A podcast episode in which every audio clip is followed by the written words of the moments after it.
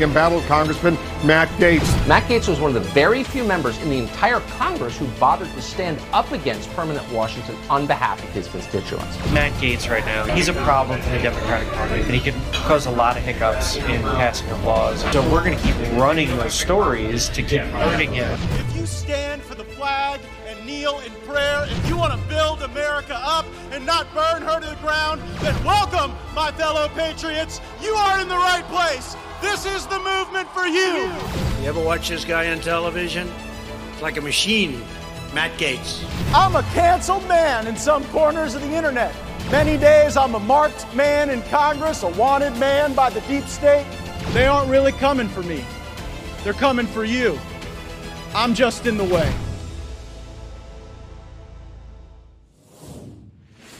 We have the great one, Mark Levin. Let's go ahead and play this for a second. I'd like to have your observations on this, Congressman Gaetz. Andy Biggs is part of the Freedom Caucus. Andy Biggs is on TV all the time promoting himself as a conservative. But a guy like that today parading around as Mr. Conservative, Mr. Conservative with the Freedom Caucus, that he's going to bring conservatism to the House of Representatives is a joke. He doesn't even fundamentally understand the Constitution. Now, I've called out Andy Biggs and four others in the House of Representatives who are trying to sabotage the election of a speaker in a what will be a Republican House where the Republicans have maybe a four or five vote majority. Now, what does that mean? That means that these individuals can block the Republicans from choosing their speaker which means it could go to the floor of the House, and there's already talk about this in the press, where liberal Republicans, moderate Republicans, could join with Democrats and wind up choosing a speaker who's quite liberal. They talk about Fred Upton. Fred Upton is a RINO.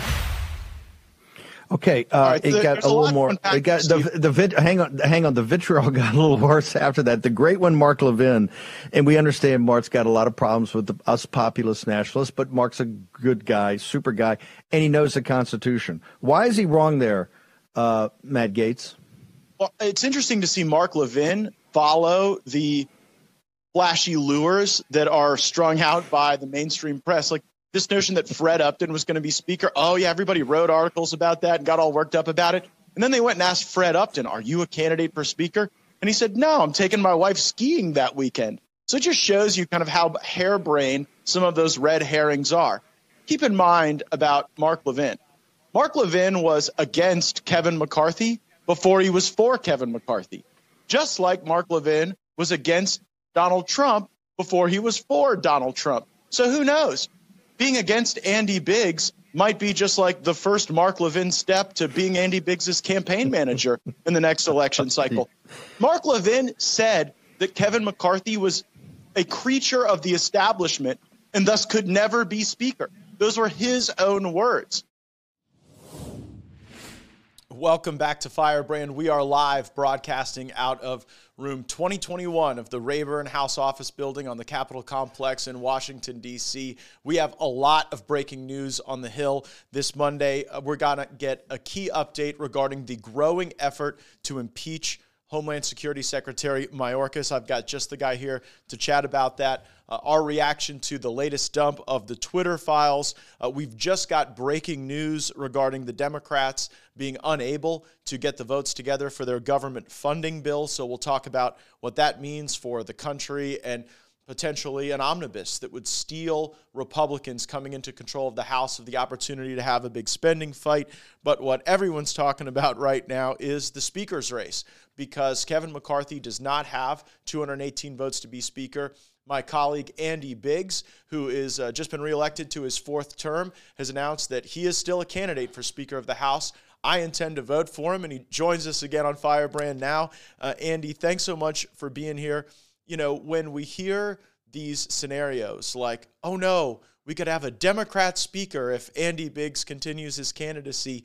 Uh, do you think that uh, you know that's something that ought to concern folks? No, I don't. I think that is a red herring. I think that is a threat. I think that's the McCarthy machine and the established machine, establishment machine working to try to scare the crap out of people. And the reality is uh, that would require a bunch of Republicans to say, you know what, it, we're really not Republicans. We're going to vote for Democrat. And it also is pregnant with this thought there is nobody in the Republican conference who can be the speaker other than Kevin McCarthy. He's the only guy. I find that to be absolutely ludicrous and actually condescending.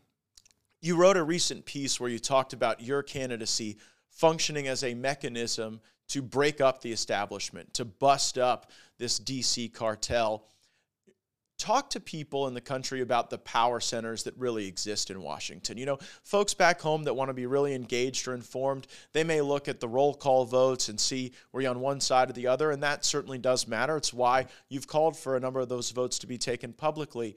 But uh, in terms of who really decides the agenda and the focus and, and the impact of this place, where do you see that playing out, and why is that wrong?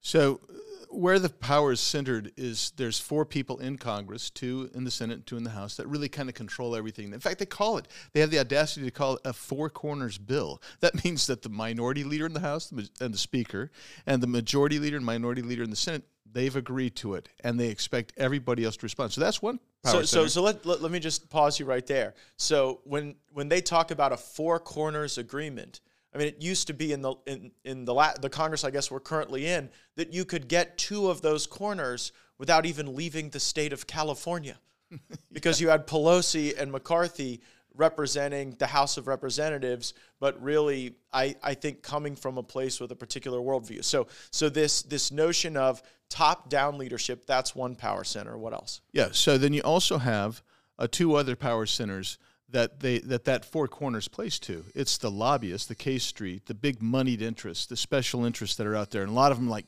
big tech. Uh, you know, you just name it. Any any big major interest, uh, big pharma, those types of things.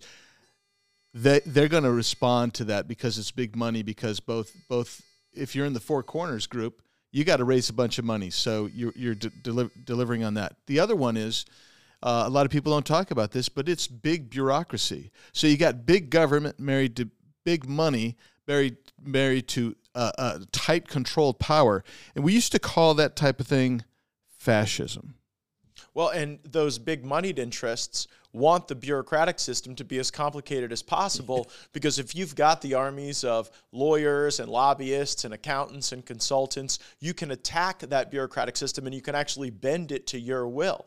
And so that's not free market. That's not giving everybody an opportunity to get ahead. That is a system in Washington that is weaponized against the American people, often no matter which party is in charge. But the McCarthy team has been out there pushing hard this doomsday scenario where a Democrat might be elected speaker. And there was a great piece uh, in Politico Rachel Bade, Eugene Daniels, Ryan Lizza, Politico playbook, busting the unity speaker bubble.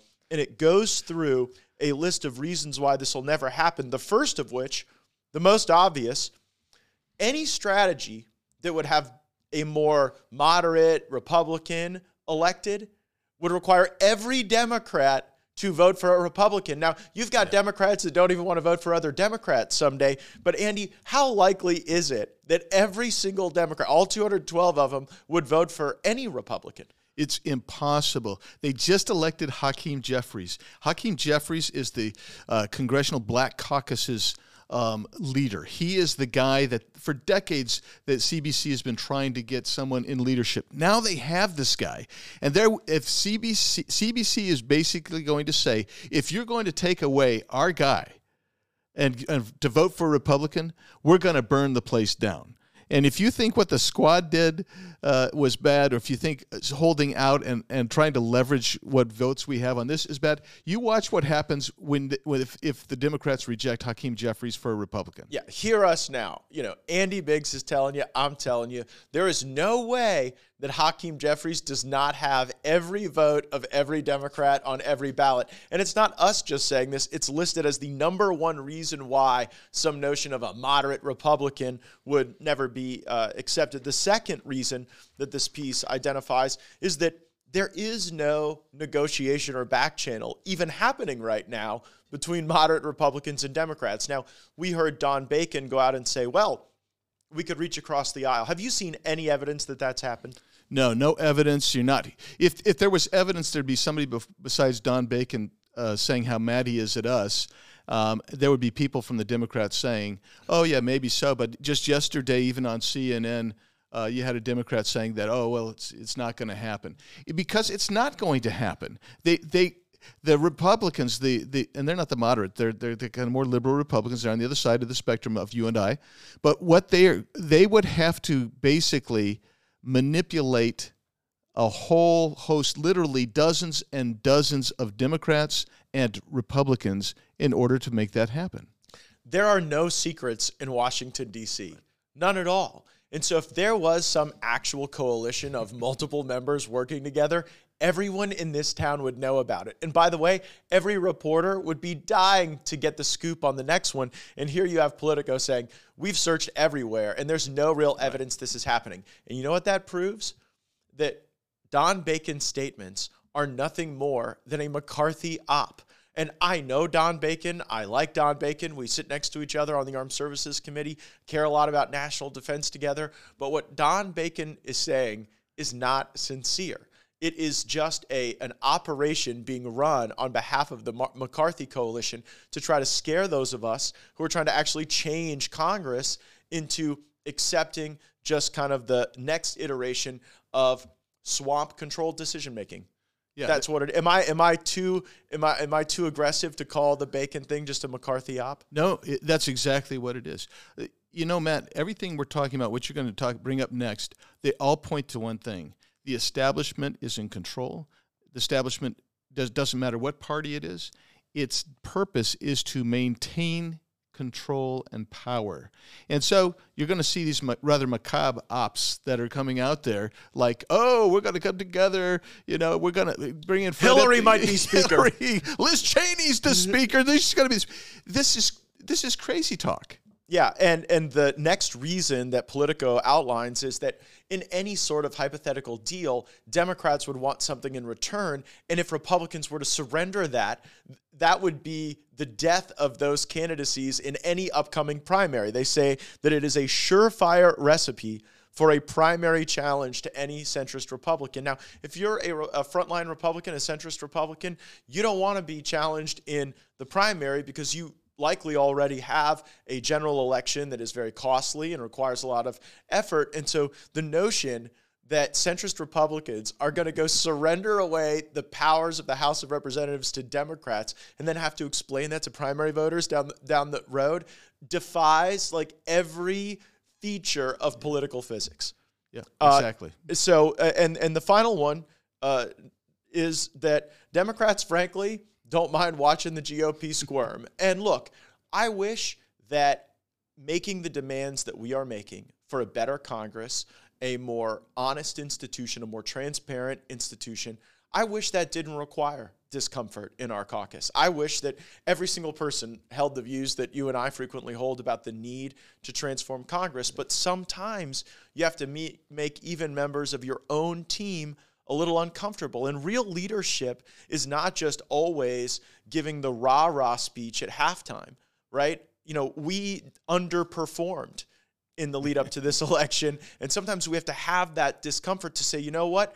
Maybe if we like embrace better policies and have better leaders, more inspirational figures guiding our decision making, maybe we won't need 12 to 15 million dollars, you know, for every frontline uh, seat that we have to go raise from lobbyists yeah. and special interests. Maybe we'll just do what we said we would do for the people. Yeah, I mean, amen to that. And you know, I want to add one other thing here that I think is just important to say.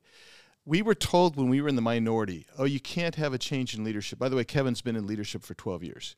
So we were told you can't have a change in leadership because we're in the minority. That would be bad. And then we were told when we were going to get that we were going to get 20 to 40 seats and we'd have this massive majority and we couldn't change the the the trajectory of Congress because because Kevin would have deserved it. And now we're being told it's just too doggone close. In in other words, what they're saying is you can never change the direction of this Congress, this congressional body because well, it'd be uncomfortable, it'd be awful, it'd be awkward, it'd be and the reality is it's because they never want to lose the establishment. They never want to lose the control and power. And I'm grateful for you because that's what we're trying to do here is break down that power structure so that people can actually members of Congress can actually represent their districts. And and we we can't even go down and amend the bills on the floor. We you have a two trillion dollar deficit, excuse me, two trillion dollar bill, and you can't go down and have a meaningful debate or offer amendments. You, it, it's out of control, and except for for those four people. Uh, several of our colleagues, seven of them, in fact, have prepared a memorandum regarding the important requirements of leadership of anyone who would want to be Speaker of the House. Uh, those in the press have really categorized it as a sort of a, you know, message to McCarthy that he doesn't have their vote in the absence of these things. But let's go over the goals of this this movement. You know, what are the goals of the of the people who are trying to maybe shake up the leadership race and not have everything be a coronation? And one of the first ones is to have 72 hours to read the bill text that is unwaivable. Now, that just seems like something both parties should support, that every American would support. And sometimes you're dealing with bills that are thousands of pages. So, really, 72 hours isn't enough for these complex bills. But uh, what kind of pushback have you gotten as we've presented this to even our Republican colleagues? I, have been told that there's just no way that that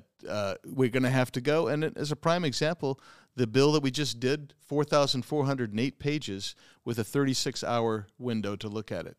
Uh, complex bill filled with all kinds of interesting things. But that I've been told that if that happens, we will stultify, we will stop the the process uh, of of Congress. And I'm like, stop the process. Oh, why can't we just at least read the bill?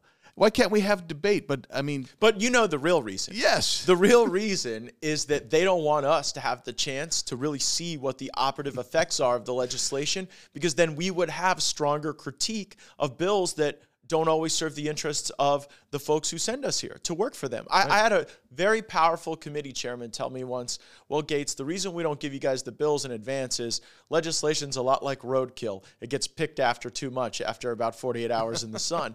And, you know, that is supposed to be the deliberative process yeah. that our fellow Americans deserve. So, so know this as Andy and I are fighting with the seven certainly who've signed this memo and many others to try to open that up. There are people in this town who think that the only way this town can work is if we don't really know the operative effects of the legislation when we're required to vote on it. Another demand in this memorandum is single subject. Yeah. The requirement that every bill address a single subject and that the appropriations bills be considered separately, not just as one up or down vote. So you got to vote for the troops and keeping our military funded right alongside funding some of these woke agencies.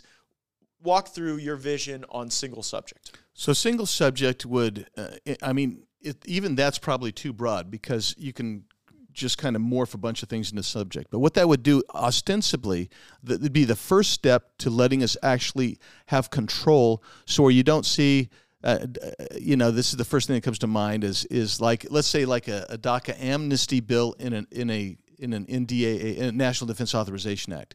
It's where you wouldn't see something like a, uh, a Safe Banking Act, which is the Marijuana Banking Act, whether you're for it or against it, in the in the National Defense Authorization Act, because it has nothing to do with that.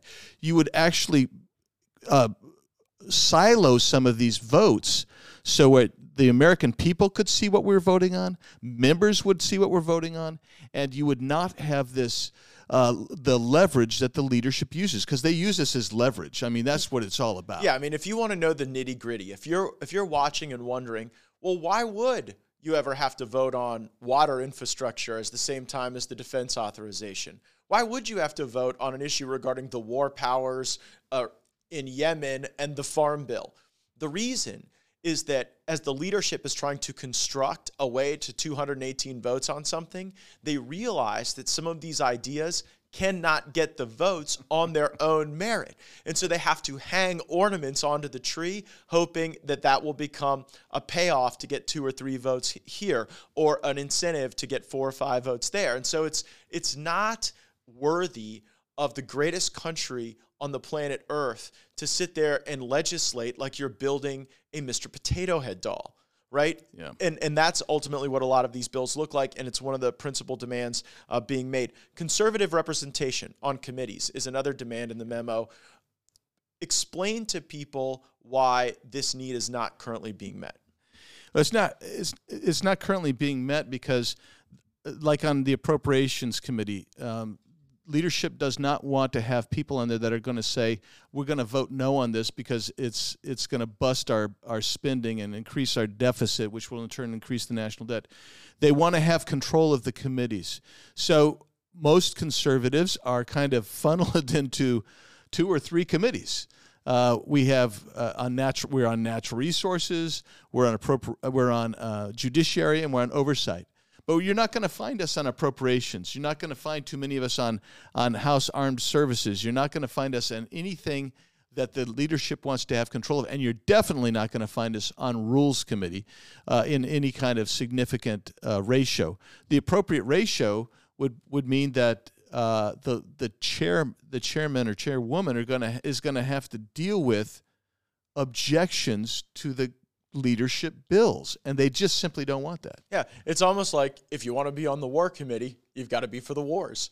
Yep. If you want to be on the appropriations committee, you have to be for all of the appropriations. If you want to be on the foreign affairs committee, you have to be for more foreign affairs. you know, if you want to be on the committees that oversee banking and insurance, you have to be captive to those lobbying interests. And what we're saying is that, look, we've got a cross section of ideologies in this conference. And I don't purport to say that every committee should just have folks that are in the Freedom Caucus or Freedom Caucus aligned. I think that every committee needs to reflect the ideological sort of bandwidth of our conference. That way, if there are issues with bills where maybe, you know, there's there's something that the moderates will not vote for that you and I want, I'd rather sort that out in committee, working on those matters, rather than have it come to the floor and say, well, we don't have the votes for it, so we have to bootstrap some other crazy legislation, do it to try to force it over the finish line. Well, it, that's what a committee's for. The committee is for the the the, the hot debate, the the push me pull you that that's supposed to come in legislating, and then then you could actually then everybody else should say well we trust it because it's come it's come out of this committee. We know that they've fought hard over this thing. But that isn't the way it happens today. The only thing i trust when a bill comes out of committee in congress now is that the lobbyists who lobby that committee are okay with the bill not that it's actually good for my constituents. Right. And so you have to think about the committees now as totally captive creatures to the interests that lobby those committees. That's how you get on those committees. That's how you fundraise off those committees. And what we're saying is if you had ideological diversity, and not just Freedom Caucus and exactly. Freedom Caucus aligned people, right. also folks from the more centrist groups, then it would be about something more and something meaningful. Uh, Fran on Rumble says you also have her vote for Speaker, so I don't know which oh, congressional thanks, district she represents, but uh, a lot of folks saying we need to fight hard, that these are valuable, uh, and uh, Star uh, on Instagram saying that the power needs to be with the people. Right. And, and, that's really what this uh, what this drives at. Uh, the people do feel like the government has been weaponized against them, and there is a organizational demand about the House of Representatives in this memo our colleagues have signed for a church commission. Yep. And you know, you and I are on the Judiciary Committee. We're going to be focused a lot there on the FBI and the national security apparatus being weaponized against people. But then on the Armed Services Committee, I'm going to be looking at DOD and its weaponization against troops. And then on an oversight, you're going to be looking at these foreign entanglements of the Biden family and how that's shaped China policy. And the argument in this memo is that all of those committees need to do that work. But at the end of the day, this has to crystallize in a church commission style report. Do you agree with that analysis? Yeah, yeah, I do, and I, I tell you why. Because I do think the the committees have have uh, the bandwidth to handle certain things. But the church commission is uh, church style commission would basically say things like, okay, what we have found is this this interlocking. Uh, me- uh, weaponization of the federal government. And what we're going to do is we need to stop that. And, and they, they can provide prescriptions, they can subpoena people, and uh, they can give due process, unlike the, the phony January 6th committee. You're actually trying to get to the root of the problem. You're trying to find out what has happened. You're trying to find it out in a proper due process way, and it'll take a long time. But when you get to the bottom of it, you have to do that to clear out the underbrush uh, that's been going on. And we're finding out more and more with these Twitter dumps that are coming out that Elon Musk is providing. You're going to find that most of what we thought, what we were saying, and everybody said, "Oh, you bunch of conspiracy theorists." It turns out that there really was a conspiracy. Yeah, indeed. Well, uh, for those of you watching the speaker's race closely, there were 36 votes that Kevin McCarthy did not capture when Republicans got together to make a speaker designation choice. Of those 36, zero have come out publicly saying their mind has been changed and now all of a sudden they intend to vote for Kevin McCarthy. Zero of them. Five of us have come out to say that we really can't envision a circumstance voting for Kevin McCarthy given his recalcitrant to some of these goals we have for the House of Representatives to be more transparent, open, and just available for lawmakers to be able to serve the needs of our constituents. And now an additional seven, including Scott Perry of Pennsylvania, Dan Bishop of North Carolina, Paul Gosar of Arizona, uh, Representative elect Andy Ogles of Tennessee, Chip Roy of Texas, Andrew Clyde of Georgia, and Representative elect Eli Crane of Arizona, that these, uh, these additional seven are coming out and saying, this isn't about a person to us. This is about a series of, of policy goals. And the number one thing that was listed is the motion to vacate. Uh, and the motion to vacate being really the enforcement mechanism for these other goals. And I know this sounds like inside baseball, but I mean, this is how power and who wields it is going to get crafted in Washington, D.C. So it's very important for people to understand that, you know, for 200 ish years, a single member of the body could call for a no confidence vote essentially on the presiding officer. And it was rarely, if ever, used. I think you could count on one hand the number of times it was used in over 100 years. And really, the goal is to never use the motion to vacate, right. to never have to use the motion exactly. to vacate. And you know what? If the Democrats want to do it every single day, we can do the prayer, the pledge, and vote to keep our speaker intact. But what it ensures is that when we agree to these rules, that there will be accountability. Is that your vision for the motion to vacate? Yeah, yeah. I mean, uh, the key word is accountability, as you say. I mean, uh, I know, I know where I think I know where you are. I know where I am. I, you know, when I look at Mr. McCarthy, I have a certain reticence because I think he is, he he needs accountability. Okay, he, I think he he'd be willing to say, "Yeah, I'll give you everything, but I'm not going to give you the the motion to vacate." Now, why is the motion to vacate important? Because when he violates these rules or attempts to waive these rules, which we haven't even talked about the waiver that that happens on every bill, they waive the rules of the House, then we can we can go to him and say, "Wait a second, you just waived these rules that you negotiated to put in there, and we're going to hold you accountable. But if you can't hold him accountable, I'm going to just predict right now he's going to waive these rules as often as the conference lets him. And by the way, uh, the conference is going to probably let him do it a lot. Well, our goal is to ensure that principled conservatives do not trade the cow for the magic beans. Yeah. And this entire negotiation, this entire process will be wholly fruitless if rules changes to the institution are not undergirded with a motion to vacate that any one member can execute. It is the principal enforcement mechanism. It is a total deal breaker. It seems not only for uh, my seven colleagues who spoke through through their own words in the memo, but for many others who, who I've chatted with inside conversations these last several weeks. And I mean, isn't the reason we need the motion to vacate because we don't trust Kevin McCarthy to deliver on any changes to the rules that he promises. Yeah, no, that's that is exactly right. And by the way, you had for literally a hundred fifty plus years a motion to vacate, actually since uh, the early 1800s. You know who changed it was Nancy Pelosi, and we're not asking for anything that's historically outrageous. We're we're actually asking for what has been the norm in the United States Congress, and uh, there is an amazing red line reticence on the part of Kevin because he doesn't want to be held accountable. He, he wants to be able to make these promises and say, "Yeah, I'll do anything, anything you want," and then uh, that's betting on the come. That's betting against yourself, in my opinion. What I want to know is, is there a mechanism to hold you accountable? I'm glad you mentioned that because you watch some of the coverage of all of this, and folks are like, "Well, the the right wing conservatives are making crazy demands." Yeah. And like, what? The crazy demand that seems to be hanging up McCarthy the most is to return to something that we've had for you know more than a century, and you know then he prefers to defend something more akin to the Pelosi rule. I don't think that that makes us outrageous in, in our demands, right. but uh, my plan is to vote for Andy Biggs. Andy has been a presiding officer in the Arizona Senate where he led a majority that was how many seats? Two seats. Two seat majority in the Senate and still got a lot of stuff done for conservatives. And I think that the size of this majority dictates the type of leader we need. We need a leader with broad trust and confidence across the various groups within the Republican majority. And just the fact that we have to enforce these rules based on something other than trust shows you, I, th- I think, all you need to know about the McCarthy candidacy and, and its ultimate. Uh, its ultimate destiny. Uh, Andy, there is breaking news in the Congress now. I, I want to get to.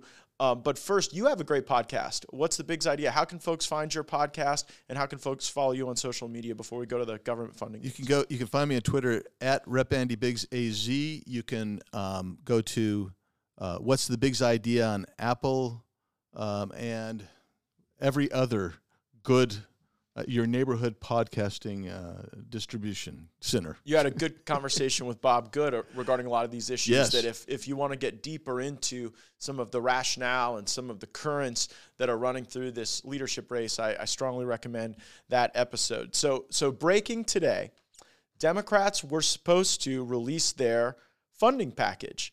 And we get this from Bloomberg government.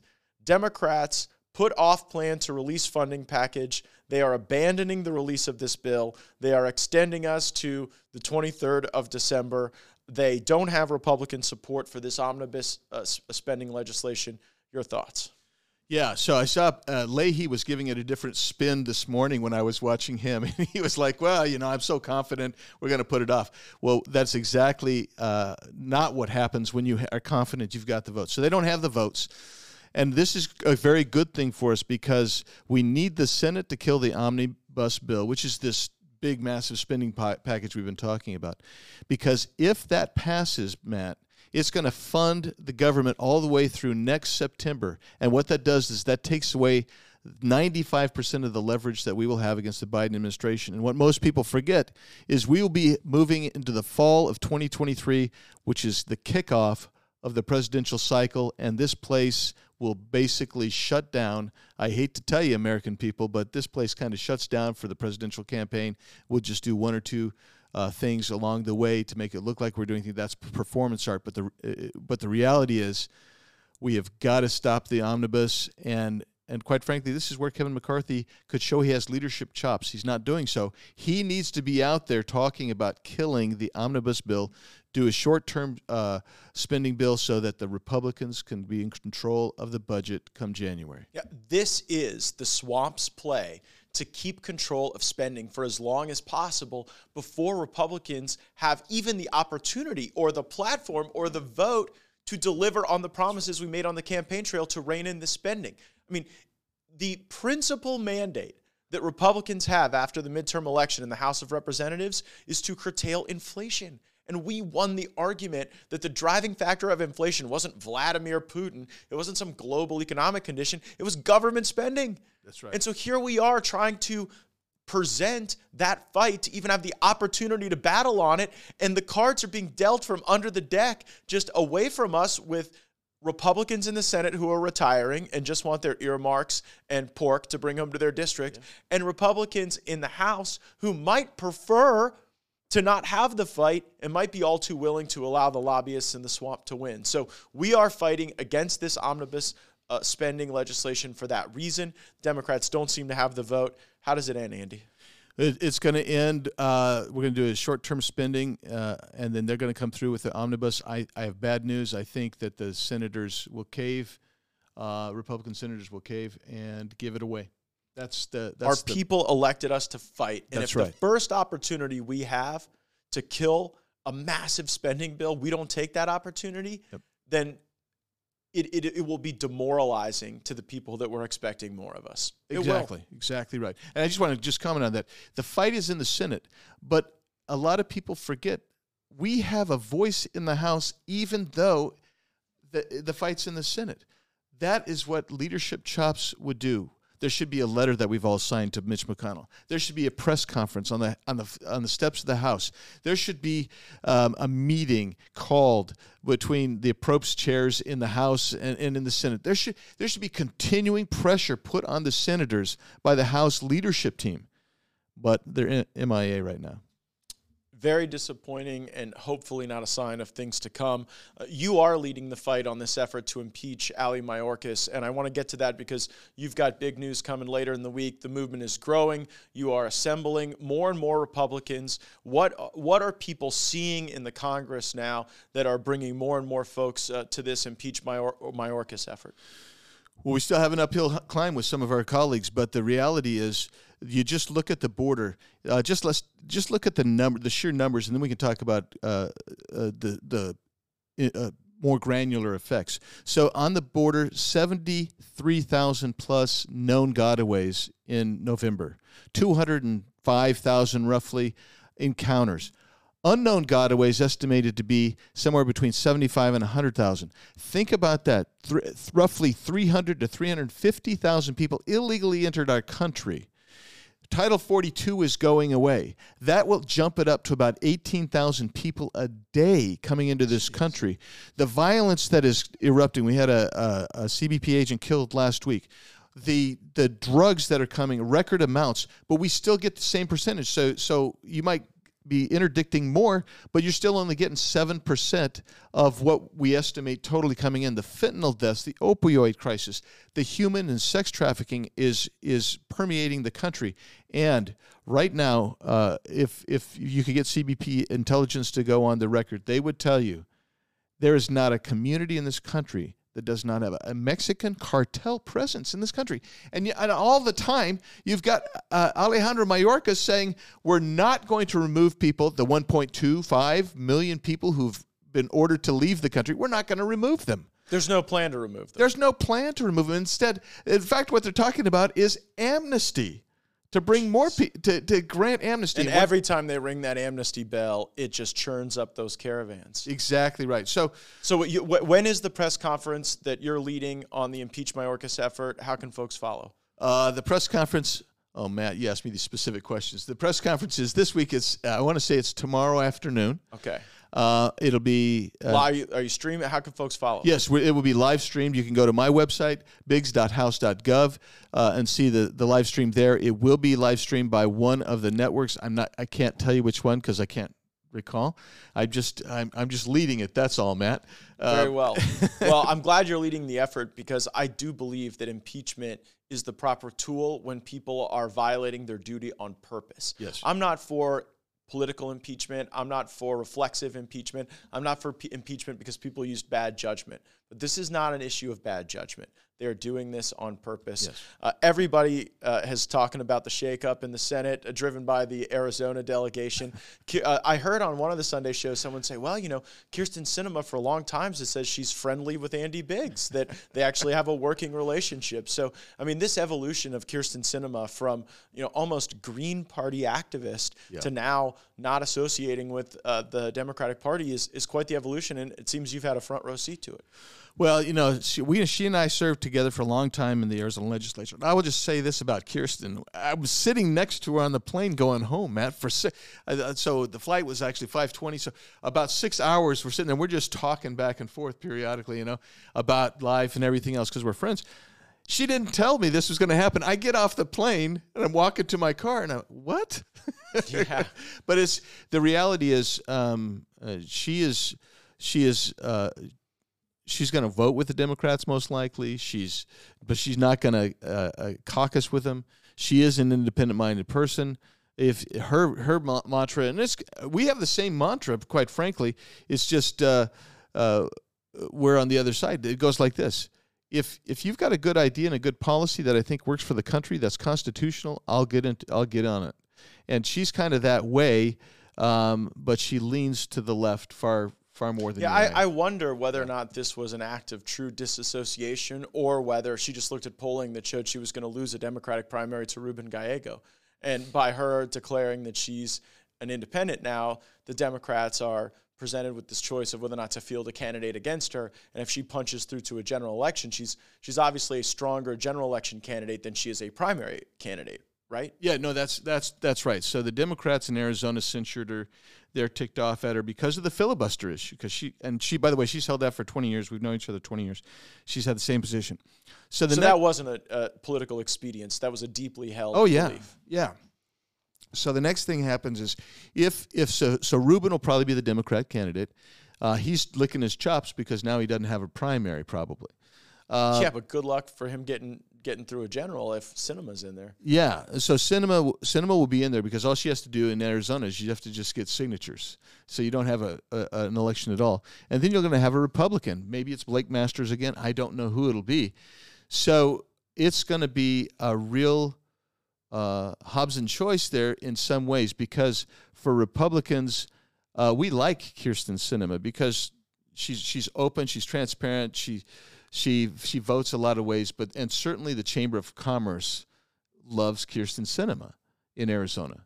So how does that shake out? I don't know. Everything weird in politics has some association with Arizona these days. You guys were like a sleepy Western state for so long, where where people you know went to like escape the army from chasing them down. But now everything going on in Arizona is uh, is at the top of uh, the political yep. headline. Andy, yep. thanks for joining me. Thanks for running for speaker. Thanks for being in the fight. And you know, you. Uh, I I'm grateful for this discussion because as we have reporters hound us all week, we can point to the goals of this movement. The objectives that are not rooted in any personality conflict, but that are truly rooted in an opportunity, a, a once in a lifetime opportunity to change the way the House of Representatives works. And if we accomplish that, probably won't even matter who the speaker is because we'll have an open, honest place to serve, and our constituents will be all the better for it. What's the Biggs Ideas? The podcast. Follow him at Rep Andy Biggs, right? At Rep Andy Biggs AZ. Rep Andy Biggs AZ. Yeah. Thanks for joining me. Roll the credits. You.